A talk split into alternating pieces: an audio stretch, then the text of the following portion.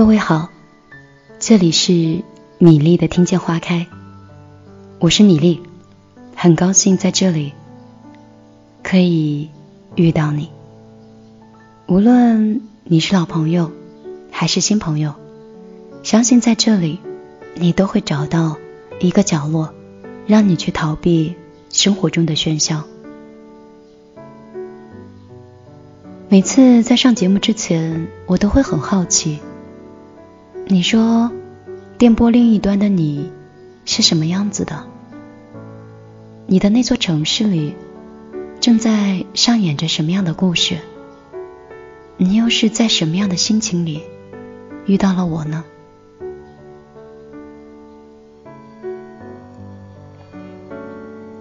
我现在依然是在哥哥的书房里。在新疆最北部，一个很小的小镇上，我从来没有见过那么美丽的小镇。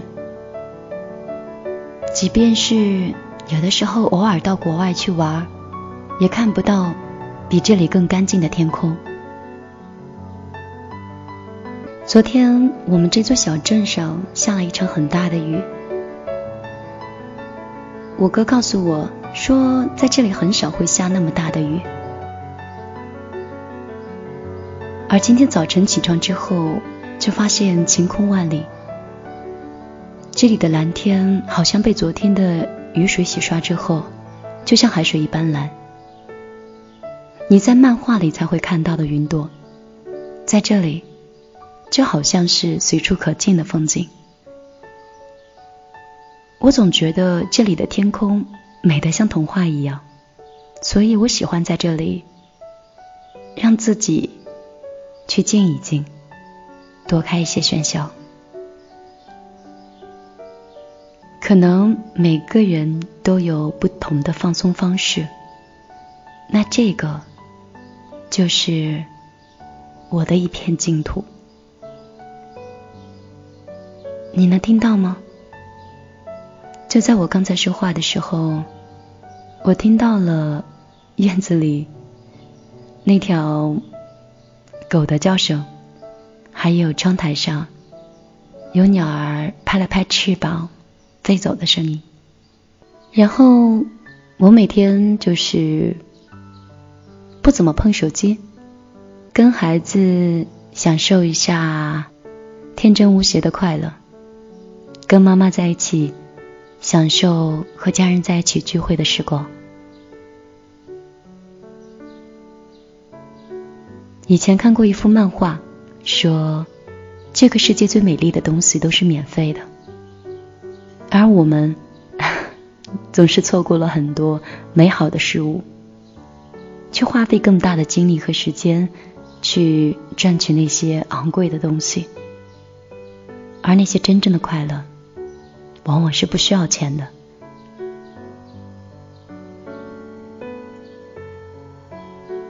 对了，之前说过要去科科托海，也说过要把一些风景呈现给你们。你可以在新浪微博里搜索“米粒姑娘”，米是大米的米，粒是茉莉花的粒，可以看到我用手机随手拍到的风景。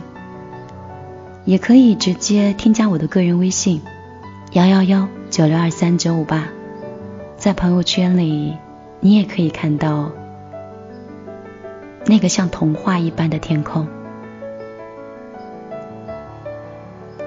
今天晚上呢，米莉要为你分享的是关于阅读的一篇文章。文章的原文叫“你只是看起来很爱读书”。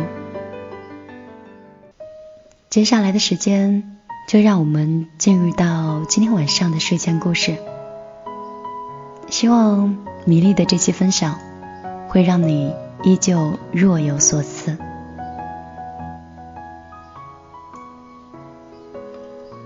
你只是看起来爱读书。我妹去相亲，对方是一个私企的老板，条件不错。就是学历比我妹低了两个档。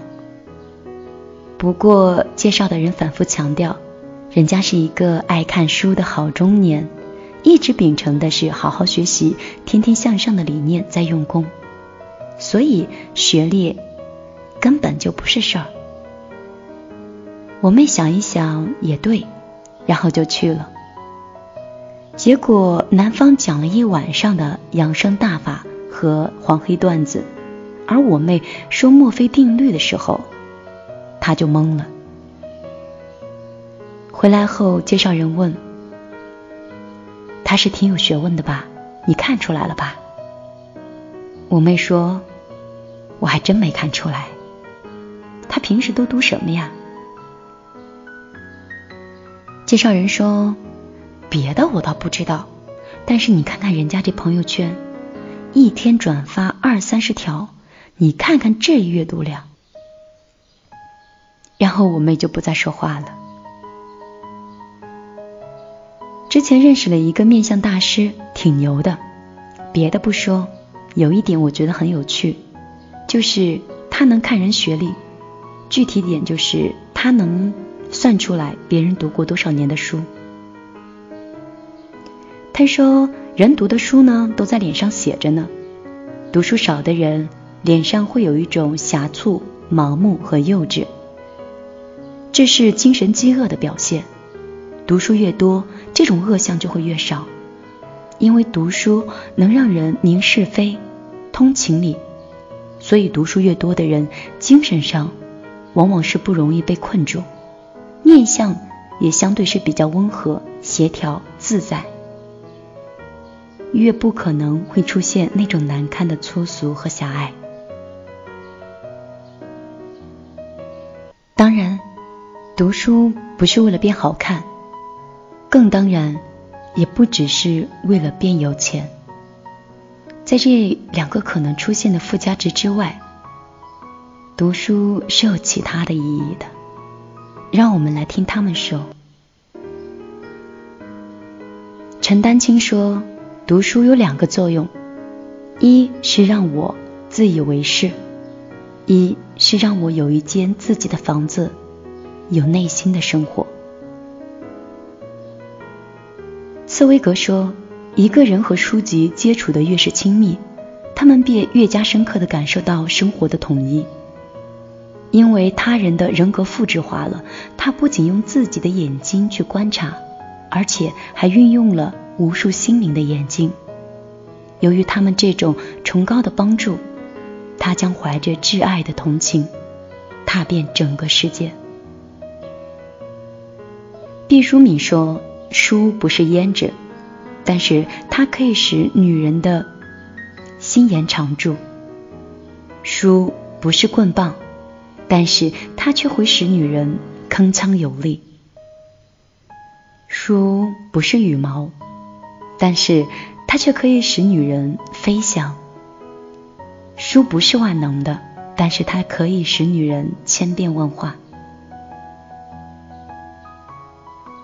伏尔泰也曾说过：“当我们第一遍读一本好书的时候，我们仿佛找到了一个朋友。”当我们再一次读这本好书的时候，那种感觉就仿佛是和老朋友重逢。知乎上有一个网友说：“读书会让你内心笃定，却又不会过于固执。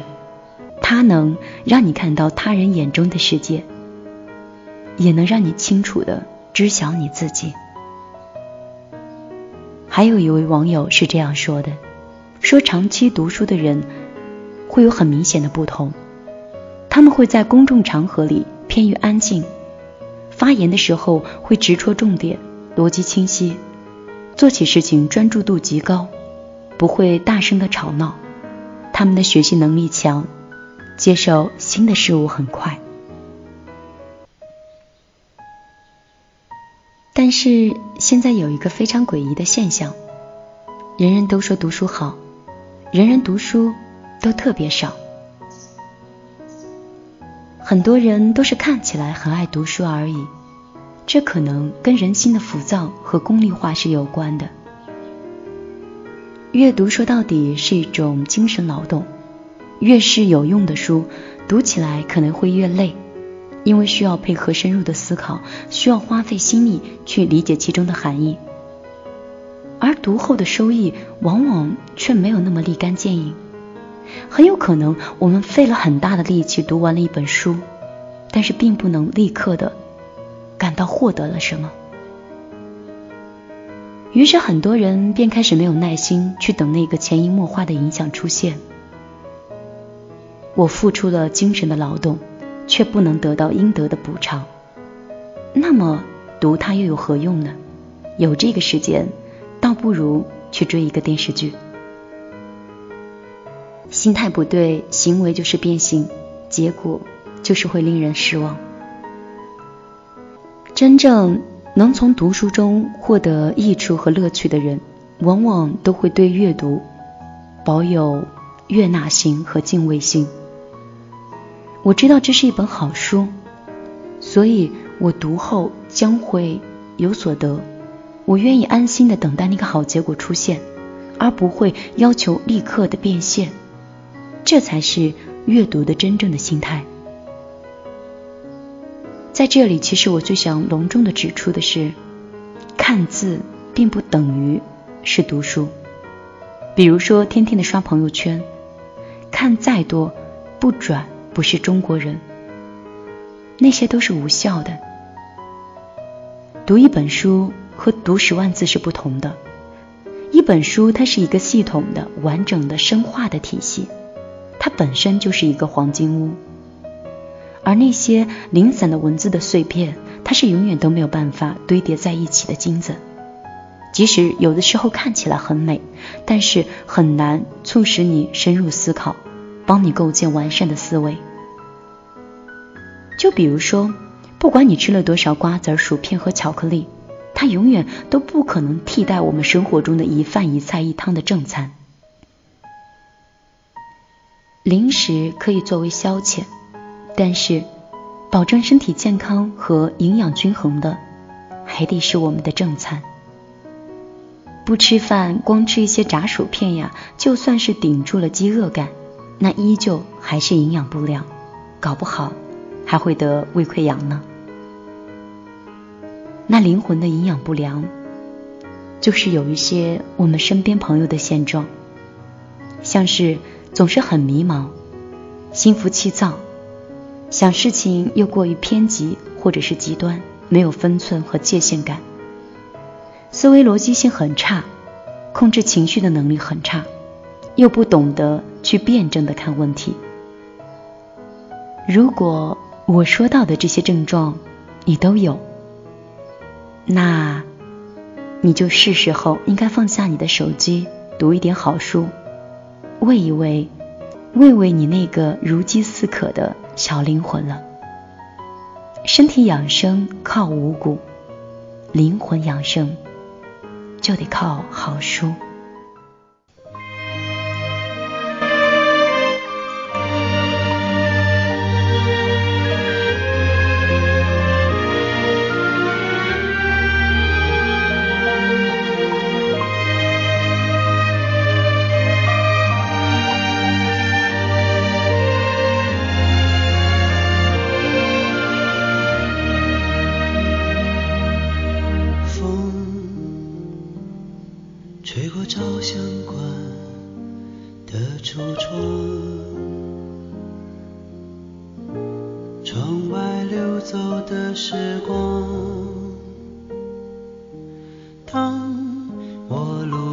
这个地方仿佛就像回到了昨天一样。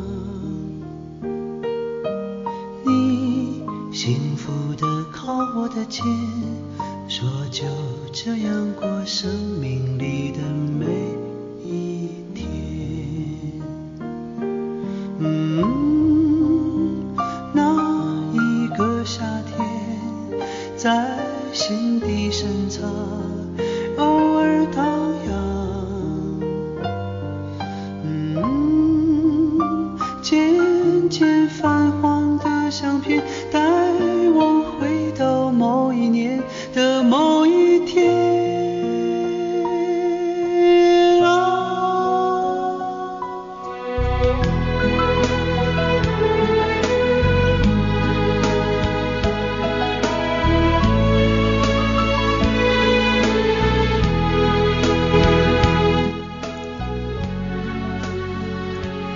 着李健的这首《八月照相馆》，没有想到很久之前我也曾推荐过这首歌。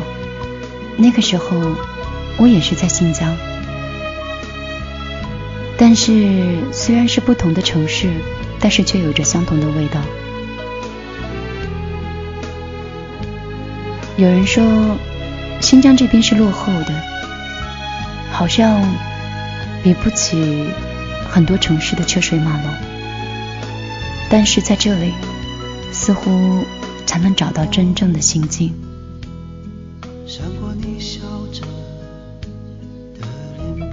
也许外面的生活实在是太丰富了，选择也太多了，总觉得。一直在一种疲倦感里，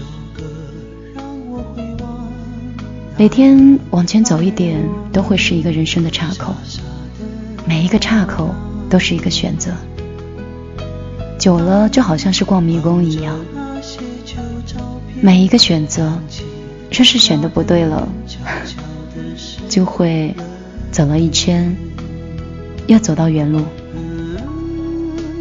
很喜欢新疆的这种生活。这里没有太多的选择，也没有太快的发展，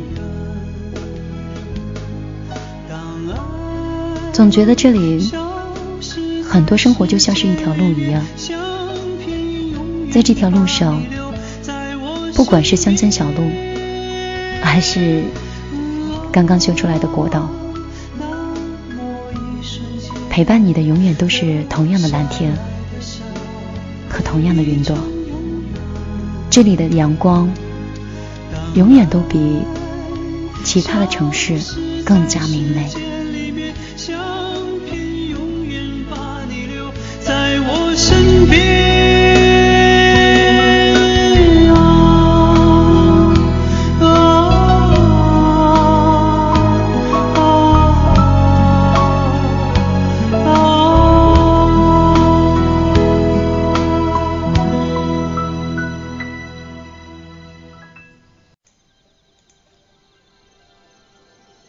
故事已经讲完了，音乐也已经停止了。你是想再听我跟你碎碎念上一会儿，还是已经开始逐渐进入梦乡了呢？还是说我又讲到了什么，让你想到了谁？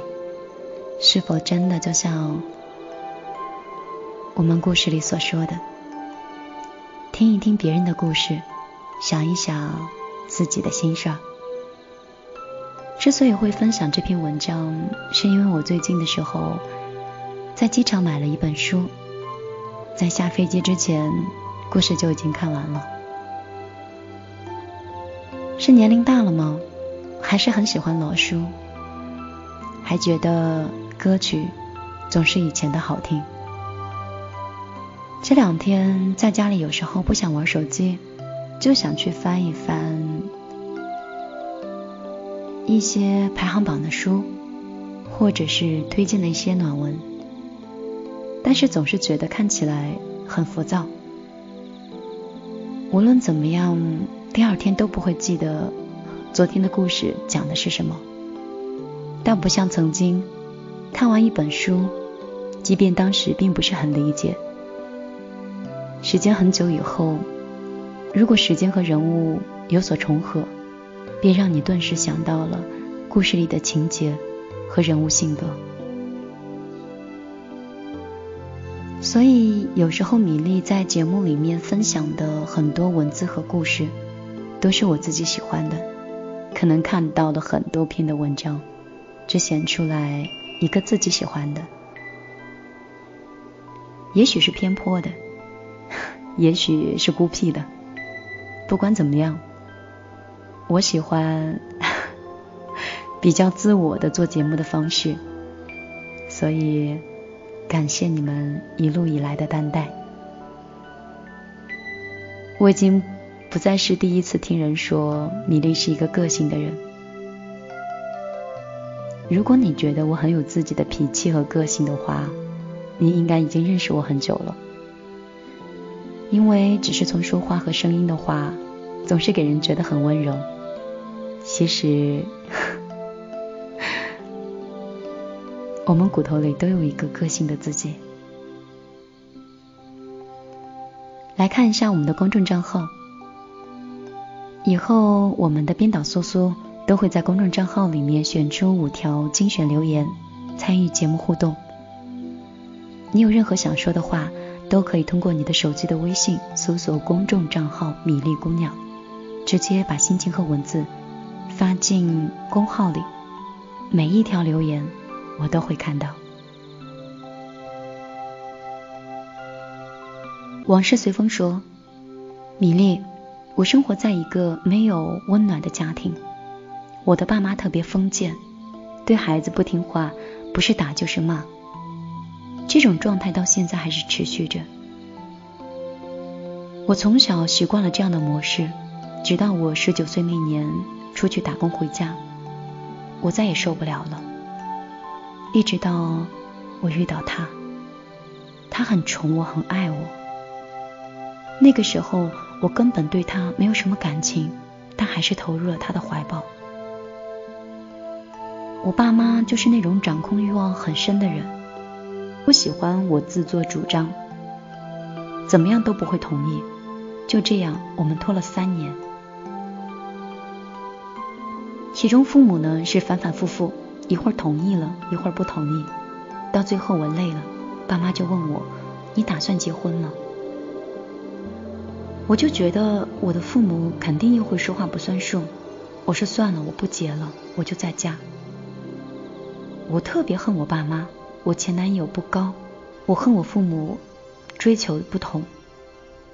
我喜欢享受，只要爱我，而我父母就是。还好音乐刚才停止了，因为下面的话，我觉得我已经念不下去了。往事随风，我们这位朋友，马上米粒可能说出来的话。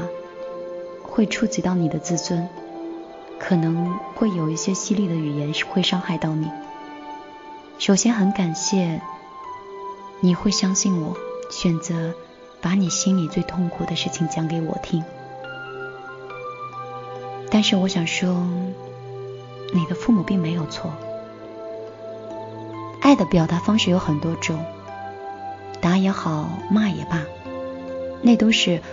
不得当，或者是并不是很好的表达爱的方式，但是这并不影响所有父母对孩子的爱的质量。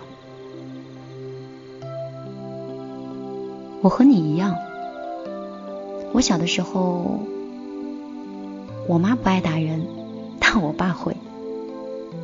虽然我挨打很少吧，但是每次看到哥哥挨打的时候，我总会很害怕。但是那都是小时候，我们几个孩子的成长其实很健康。不对的时候打就打了，长了记性，下次就不会了。爸妈强势也不过是想用他们的方式去保护你而已。爸妈也好，你也好，每个人都各有自己的思想。他们之所以会左右你。是不是你还是让人觉得需要被照顾的？是不是爸妈觉得如果让你单独的出去你会受伤，他们才会管那么多呢？就比如说我，我早期出来创业的时候，我爸妈总是不愿意。离开新疆的时候，我妈哭着跟我说：“你爸说了，如果这次你走。”以后就不要再回来，因为他们用了一种最强势的方式，想让我安稳的留在他们身边。但是当时我很倔强，我觉得我什么都可以，我就离开了。一年之后，我爸妈对我非常放心，他们不仅觉得我的选择是对的，同时我也成为了家中他们最大的一个骄傲。那你呢？如果一段爱情你拖了三年，爸妈都没有同意，而且是在半同意不同意的时候，你还赌气的说算了，你不结了。作为女儿的话，我觉得你不对，你在挥霍爸妈的一种爱，我们再来看下一位小米粒，在公众账号里，孤寒远洋说：“米粒，为什么你总能把一些复杂的、别人看不透的东西看得那么透，说的那么通透呢？有吗？我只是像一个朋友一样，站到你的位置，去帮你看一看你此刻的现状呀。”也许有一些问题是我曾经遇到的，也许没有遇到的，可能在书上见过。所以，读书要多重要呀！事物的本身本来就很简单，只是我们人把它想复杂了。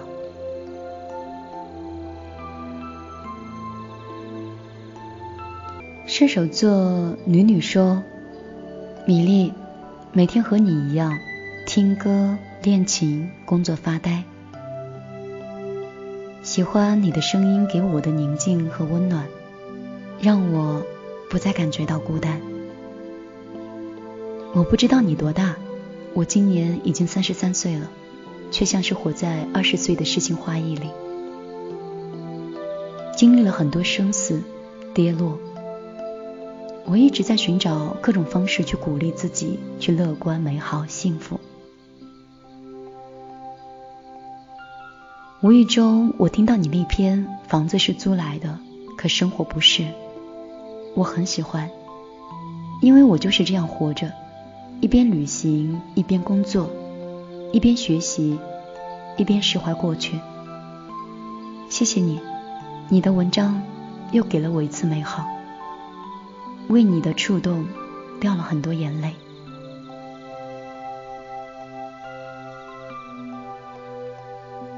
射手座的女女，你此刻是在某个旅游的路途中吗？